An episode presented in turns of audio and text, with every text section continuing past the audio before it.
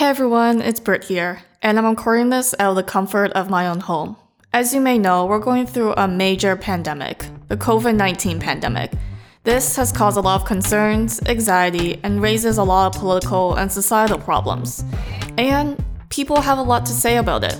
So, in the next series of special episodes, I'm interviewing everyday people, medical professionals, people who have lost their jobs, and more to talk about the all around issues and pet peeves about COVID 19. So let's jump into it. This is What the Peeve, a show that explores the funny, strange, and serious pet peeves that people have. Agree or not, our unapologetic podcast is on a mission to make people less shitty to one another. We're finding a way to make the world a better place, fixing one pet peeve at a time. I'm your host, Brittany Ween. I'll give you my hot take. It's like watching The Tiger King and then turning to your partner in the end credits and being like, you know, based on this film, I think our relationship is healthy and our pets are happy. Oh my god, I have never thrived so much in my OCD life. It's like now I get to disinfect literally everything and no one is judging me. They're just trying to copy. There just doesn't seem to be like a unified message for people on the front line. And that's been incredibly frustrating. I'm worried about rent and somebody, you know, is like, oh man, I really don't know. Like, I can't get my groceries delivered till the middle of April. Literally holding himself back, not to just scream at that, yeah, Sharon, we're doing this because of you. Like, we're losing our jobs. We're unemployed to protect you. Stop complaining. So, first things first, how's everyone doing? I'm currently in self isolation, talking to myself, all alone in my place in Toronto. So, please excuse the sound quality as I'm not in my regular studio. Anyways, before we jump into our first guest, I'd like to briefly talk about some of my thoughts on this pandemic. There are so many things I'd like to say, but I think I'll start off with the fact that in the beginning, of this pandemic, people were basically going to the store, hoarding toilet paper, hoarding cleaning supplies, and acting basically like the apocalypse is happening. And it's sort of understandable as it does seem like the apocalypse is sort of happening. But what makes me frustrated about this is that, first of all, although I'm not a doctor, I can fully say the virus does not cause you to have explosive diarrhea and a consistent line of shit coming out of your ass. So, you really don't need to use that much toilet paper. Second of all, it's also being mindful of other families and people who can't afford to buy 100 rolls of toilet paper or stockpile on cleaning supplies all at once. And thirdly, during this pandemic, grocery stores are still open. Essential businesses are still open, so you can still get your supply of toilet paper and cleaning supplies. And I think this is one of the cases of how people lack empathy during times of crisis. So, in the next couple episodes, you'll hear me talk to people about their pet peeves on COVID 19 and how we can learn about taking the steps to be more empathetic and less shitty to one another during times of crisis. Anyways, let's jump into our first guest, Dan Spearin. He's a political comedy writer, works extensively in media, and he's one of my advisors. He's here to talk about his pet peeves on the Canadian attitude towards this pandemic. So, first things first, how are you? I just want to know, like, just kind of checking up on you and how you're uh, dealing with social distancing. I think that I would be a lot better if I hadn't spent a good portion of my career in news and politics. like if I if I just didn't know anything and could just watch Netflix.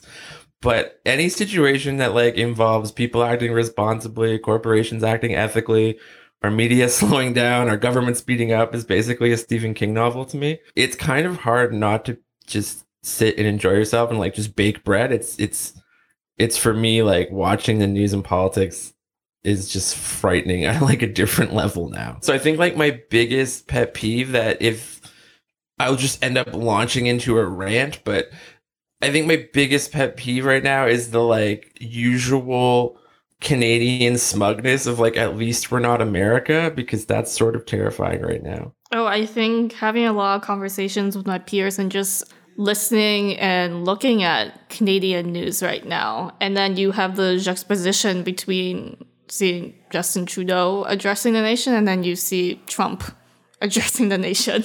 Yeah, but it's it's so hard because Canada's pastimes I think are like hockey, like pretending Drake is a good person and then feeling smug about not being America. Like our identity, I think, is somewhat hey, we're, at least we're not them. So like you saw that you always see that with healthcare like the memes of meanwhile in Canada. And I think that's usually pretty unhealthy on like a regular like dress down Friday. But when we're in, when we're in full pandemic mode, it's it's really it's really frightening because I'll give you my hot take. It's like watching the Tiger King and then turning to your partner in the end credits and being like, you know, based on this film, I think our relationship is healthy and our pets are happy. Like that is not the bar for where we should be in how we're dealing with our own pandemic. But I go on to Facebook or Instagram and somebody's like, "Oh my God, America!" and you just want to shake them and be like, "Canada also has a deadly virus, and is isn't only available at like In and Out Burger. Like the in least we're not America lane is going to get us killed because America has driven fully off a cliff." yes, it certainly has. What do you want to kind of say to those people who are just, uh, at least we're not America right now? Okay, so this is my solution to this problem. I think you need to treat COVID like mass shootings. Because if we have a mass shooting in Canada, you're not like, yeah, but like America has one a day, so relax. Like we freak out because we should. They have one a day. Like American society right now is just so messed up. You could actually make an argument like America's COVID silver lining is that nobody can gather in enough numbers to be shot. Like as you said, like Trudeau looks great, but like Trump is on Twitter bragging about his ratings for the briefings where he updates people how bad he is at protecting them from a virus. And it's so weird to me. Like, what would be the Canadian counter to that? Is Trudeau going to be like, so like I know a lot of you are bored at home, but if you check our website, I've dropped some new blackface photos. And like even if he did that, white folks in Moose Jaw would still be like, well, you know, at least he isn't bragging about his COVID death. I think because I'm a little bit older, like I'm in my 30s, so I was in high school when 9/11 happened. And then I had my first like television show when 2008 and the stock market crashed. So I think for older millennials, we have some sort of metric to look back on and be like, how is this going to be handled and how is this? And I remember when I was in high school and 9 11 happened, it was like the first sense of like, oh, our society can't adjust on the fly well. And the CNN feed had like a had a full blown jingle. It was like America under attack, and you just remember being like, okay, the sky is literally falling you do not have to sensationalize this, but they're so used to it that they don't know when to take their foot off the brake. You literally had like a tower falling and there was some guy in a studio being like, "Can we get better music for that?" Like it's so it's so bizarre and I feel like that's kind of like what's happening right now is a little bit like we're all stuck in the plot of Contagion, but our media is still like we'll tell you what aisle of the grocery store won't kill you. That's coming up in the next hour. And you're just like, no, like, wait, stop. We already are, we're, we're already watching. We're already there. But everyone continues on as normal. Like, one of the things that I don't know if you've seen this yet, but it, I just can't get over it. It's like public opinion polling is still happening. Like, I, there was a, a story the other day that was like, according to a new poll, a majority of Canadians feel anxious. Like, I know you don't have a job, you can't leave your house. You're worried if you hit up a 7 Eleven, you might get plagued. But we're just wondering for our crucial public opinion poll, like, how are you feeling? Okay, to wrap things up, do you have any last thoughts or anything you want to say to people out there? Here's my big thing. I honestly think social media is it needs to be put on a diet right now. So it's like I really hope that people are responsible with their social media and only sharing information that they know is true. Sharing like government resources is better than sharing a hot take of somebody who's like, I've decided to make my own version of this government information. Like, no. So somebody who was like around when social media began, this is what we thought social media was just going to be. Like pandemic social media it's just what I was hoping social media would be in general. Like you get to hang out with your friends when you're not seeing them. You get to hang out with strangers. You get to watch great entertainers put on shows. Like this is sort of what peak distraction was supposed to be, and we turned it into like Netflix and Tinder. So, what are your thoughts on how social media is being used right now? Do you feel like it's finally being put to proper use? I think that social media has been a tool right now that's been binding people together, and for me, made social distancing a little more bearable. Next, we have Gabe, a resident physician doing emergency medicine in Toronto. He's going to be giving us a little bit of a COVID 19 101 lesson, what his frustrations are, and debunking some COVID 19 myths. It's a really scary time uh, right now, I think, for healthcare providers across the country and, and in the world. I think we recognize how scary this is, I think, partly because we know how maxed out our system has always been. Like, if you went to any intensive care unit in December, it would have been completely full. And that's the case for most of uh, Canada is all of our beds are typically full. Most people hang out in the hallway waiting to be admitted to hospital at baseline for a day or sometimes two days. And so we've already been operating at 100% capacity. So I think a lot of us are really scared about what this actually means when we start seeing waves of people coming into the hospital like they have been in Italy or now in New York and then running out of capacity. And, you know, especially people who work in critical care like I do, you start getting into future ethical scenarios that you might be worried about about who gets a ventilator, who doesn't get a ventilator, who gets treated, who doesn't get treated. And then there's the personal health risk as well. I, mean, you've probably heard about all of the PPE, personal protective equipment shortages that's been happening. And so going into work, there's definitely this uneasiness about what this means for you know your friends and your family and your own personal health also so it's it's been a really unsettling time um, let's talk a little more about the personal protective equipment shortage i've been like hearing around social media how people buy masks and hoard masks and can you just talk a little bit more about that? So, as healthcare providers, there are a few pieces of equipment that's absolutely necessary for us when we're working with patients that have COVID. So, when it comes to guidelines on best practice when we're faced with a person who may or may not have COVID, we're recommended that we wear a gown, gloves, as well as a surgical mask. And that's mostly because COVID is transferred through droplet uh, secretions. And as healthcare providers, we often do procedures that are very close to people's face, very close to people's bodies. Now, if we're doing procedures where we call it aerosolizing procedures, so this refers to someone who becomes very sick and requires oxygen. As we increase the amount of oxygen that the person gets, what happens to those little pieces of respiratory droplets is that they start becoming aerosolized. So the equivalent to that would be if you wanted to get a spray bottle every time you squeeze the spray bottle, it's aerosolizing the liquid that's inside and kind of misting it everywhere. So when that starts to happen with some of the procedures that we do, whether it be oxygen support, whether it be putting someone on a ventilator. So putting someone on a ventilator entails me getting up close to people's face, putting in a piece of equipment to open the mouth wide, and then basically insert a tube into the lungs. So it's I'm as close as I could possibly be to someone when we do those kinds of procedures, we're supposed to wear personal protective equipment that includes an N95 mask. And the reason it's called an N95 mask is that it blocks 95% of particulates. So surgical masks don't necessarily protect you from aerosolized particles, but N95 masks block out 95% of them.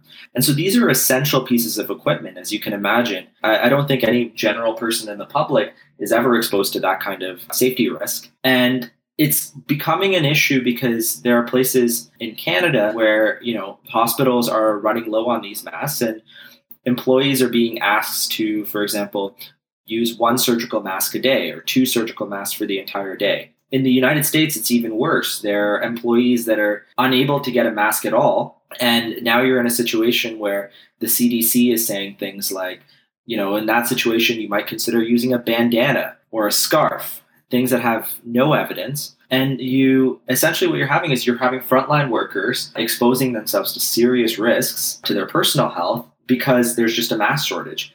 And so it's been actually one of my really big pet peeves when I do see people in grocery stores, for example, with these masks that you don't need when you're looking for the size of the banana that you want, but you actually do very much need when you're trying to save someone's life. And that's, I think, become quite a frustrating topic for me. What other frustrations as a medical professional do you have about this? I think one of the other things that I've been a little bit frustrated about is the absence of clear messaging in regards to COVID. I don't know how much you know people in the general public kind of feel this, but I certainly feel this as a healthcare provider.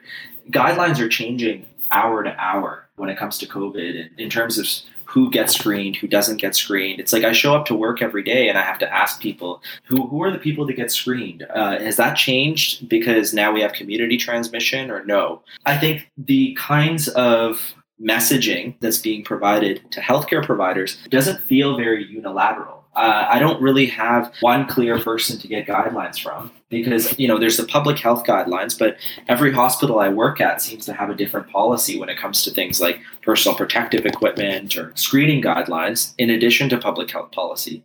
And there just doesn't seem to be like a unified message for people on the front line, and that's been incredibly frustrating. From your hospital, what messaging have they told you? At the hospital I'm at currently, we can wear a mask all day. So I wear one mask for most of my shift, and then I kind of switch the mask if I uh, see someone with a respiratory condition.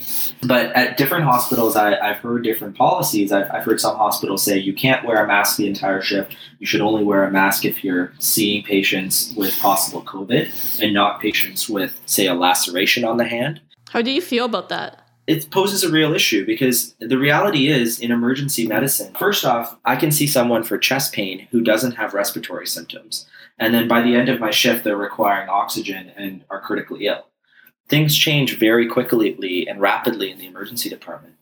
The other issue is we do know that asymptomatic transmission is a thing. And we know that there are patients who don't have symptoms that are coming in for different things that may actually in fact have COVID. And then there's also a third thing, which is that some patients lie. There have been patients that lie to triage um, and tell them they haven't traveled and then come see the doctor and say, oh, yeah, I did travel. So there are things that you can and can't control. But one of the things that you can control is your personal safety. What systems that should be in place to ensure that everyone is safe? The reality is, the reason social distancing works is that basically what it's called in epidemiology is we call this the R naught. Essentially, what it is, if one person gets an infection, it's a term that indicates how contagious the infectious disease is. So if I had COVID, how many people likely would I infect with my COVID? So COVID has an R naught of about two. So what that means is for every person that gets COVID, they're likely to infect two other people. So you can see how this will spread very quickly. So that's why social distancing is very important because there are a lot of people that won't have a lot of symptoms with COVID. How do you feel about the people who aren't respecting social distancing rules and don't think that this is a serious issue? I mean, I get incredibly mad about it, but I think at the end of the day, people have distrust towards authority. People have distrust towards people telling them what to do or what not to do. And some people, frankly, believe whatever they read on YouTube conspiracy channels, and they may believe that this is, you know, something that's created by the government to try and take away your liberties, et cetera, et cetera. I'm sure we've all heard this, but it's not going to feel real, I think, until you get it, until your mom or your dad gets it, until you start seeing loved ones that you know passing away or becoming critically ill from COVID, that's when things are going to really start feeling real. And the saddest thing is, is that by the time we start seeing this happening and the waves start really coming in, it's going to be too late. And we're really in this window period where if this works out well, then three weeks from now, people will start saying that we were overreacting all along. Let's kind of go through the myths of COVID 19 for the people out there. For sure. I go over stuff that my mom's told me. so, my mom tells me to saltwater gargle. I don't know if you guys heard that one. Oh, yes, I've heard that one. I think it was like some WhatsApp message that went around for a while and like all the boomers got it. Yeah, that doesn't work. What about spraying alcohol over your body? uh, I didn't hear that one, but that's hilarious. Um, I mean, yes, spray uh, hand sanitizer on your hands. I think that's a good idea. You need a certain percentage of alcohol for it to actually kill COVID, right? So if you're just taking your like ten dollars Smirnoff and like rubbing it on your body, I don't know if it's going to really do a whole lot. Maybe just make you smell funny. Do you have more? I have. A, I actually had found something that one of the docs on Twitter had posted. Okay, what uh, is it? That are pretty. Okay, so one is in the summer the virus will spread more due to mosquito bites. So that's like not true because the virus is spread in respiratory droplets, not through blood. One thing that Trump talked a lot about was that coronavirus would go away in the summer months. So pandemics don't follow uh, weather patterns. I mean, it hasn't in the past. Oh, I saw this one. So hand sanitizer is better than soap and water. Uh, so that's not true either. So soap and water kills the virus. So does hand sanitizer. But the perks of soap and water is that it also washes away the virus from your skin, and it also cleans like visibly soiled hands as well. Because that's like one of the things that I don't necessarily understand why people are buy buckets and buckets of hand sanitizer when you should be self isolating. So that means you have soap and water at home. Yeah, exactly. And even uh, so, the other tip I also give people is I notice in like grocery stores that all the Lysol is sold out, but there are still like liters and liters of bleach. So the WHO suggests that you can actually take bleach and dilute bleach, and you could use that as uh, Lysol similarly on surfaces to disinfect surfaces. So that's totally something that like you could do in a pinch if you don't have Lysol. Well, thank you so much for being on the podcast, Gabe. Thank you. I hope it's like uh, interesting, and I'm happy to uh, answer any questions if you guys have anything. No worries. It's been like really fun talking to you, really insightful and very educational. I think we can all learn from Gabe that firstly, this is a serious issue that spreads extremely fast. We all must take safety precautions in order to keep everyone safe and that we shouldn't believe every single COVID fact that we get from Facebook, Twitter, or even our parents. Lastly, we have Mariana, someone who has a predisposition to COVID 19. She's here to basically let out all of her frustrations, talk about her fears, and talk about how people are being really dumb right now.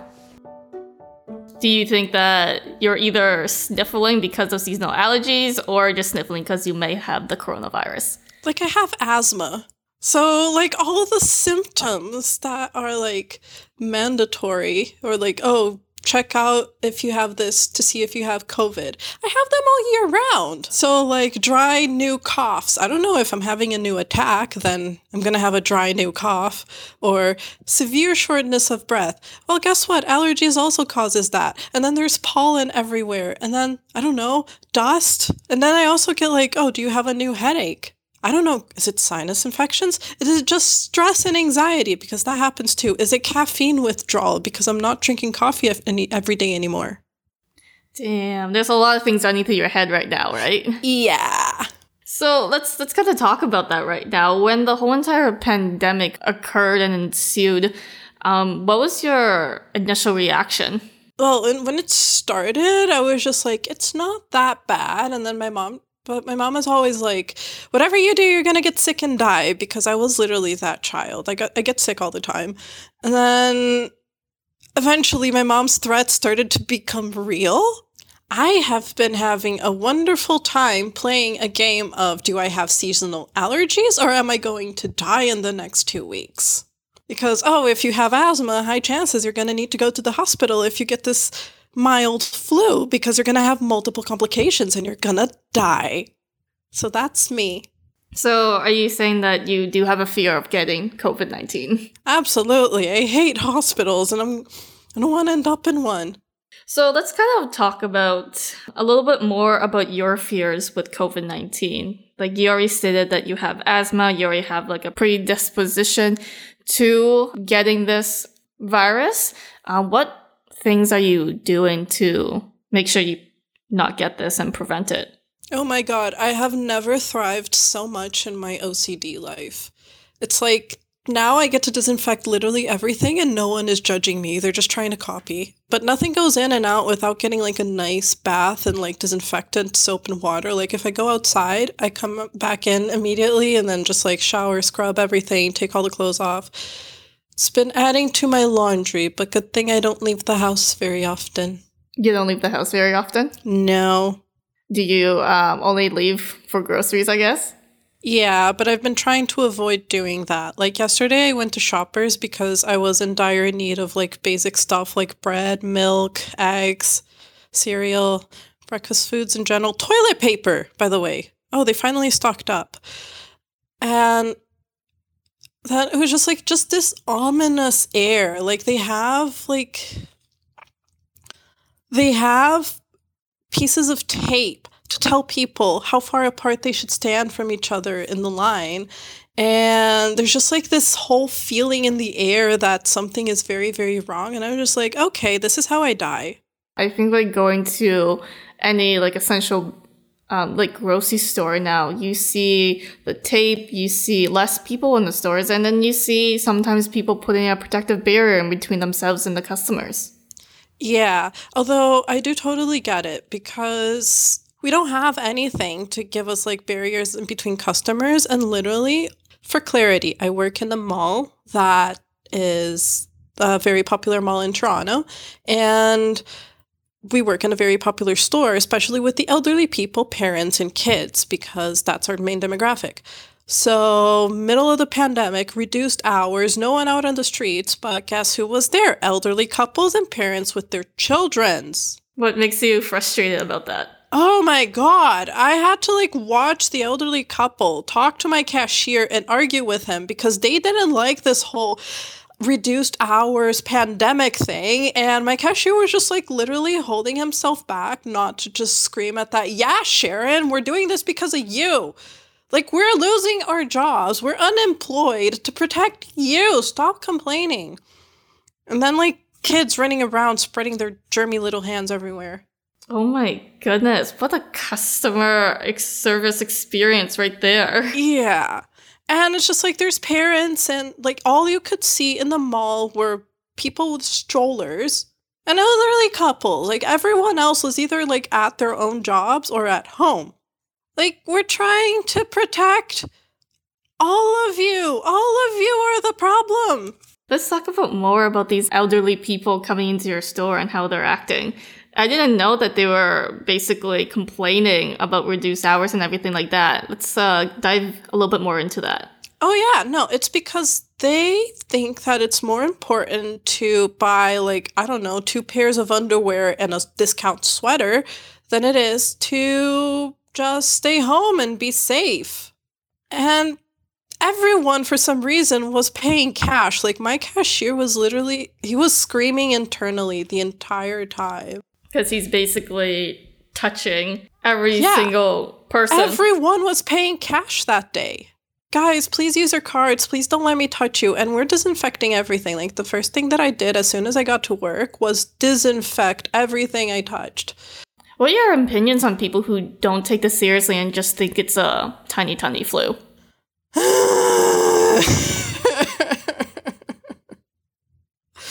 I am screaming internally because, yeah, most cases present mildly. Yes, it might not be as serious, but the thing is, if you have like assume that your population has 100,000 people and then 70% of people are supposed to get sick. Like this is a virus. You might have the COVID-19 if you don't have symptoms at all.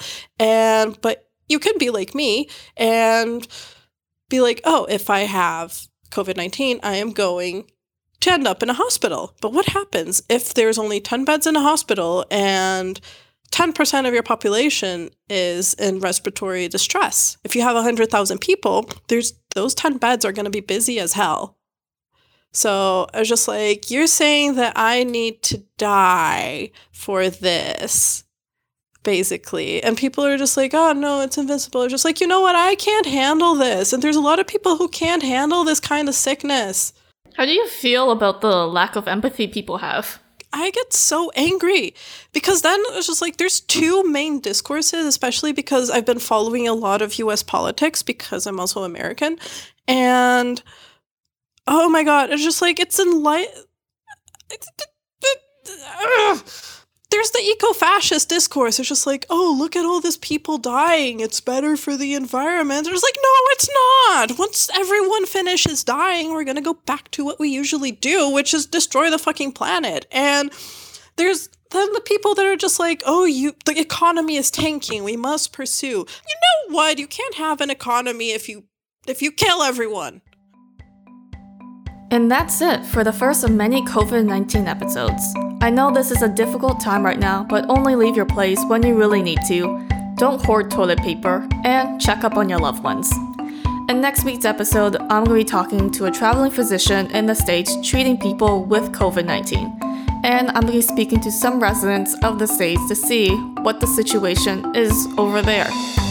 This is What the Peeve, and I'm your host, Brittany Ween. For all the latest updates, or if you want to be featured on our podcast, be sure to follow us and send us a DM on Instagram at whatthepeeve underscore.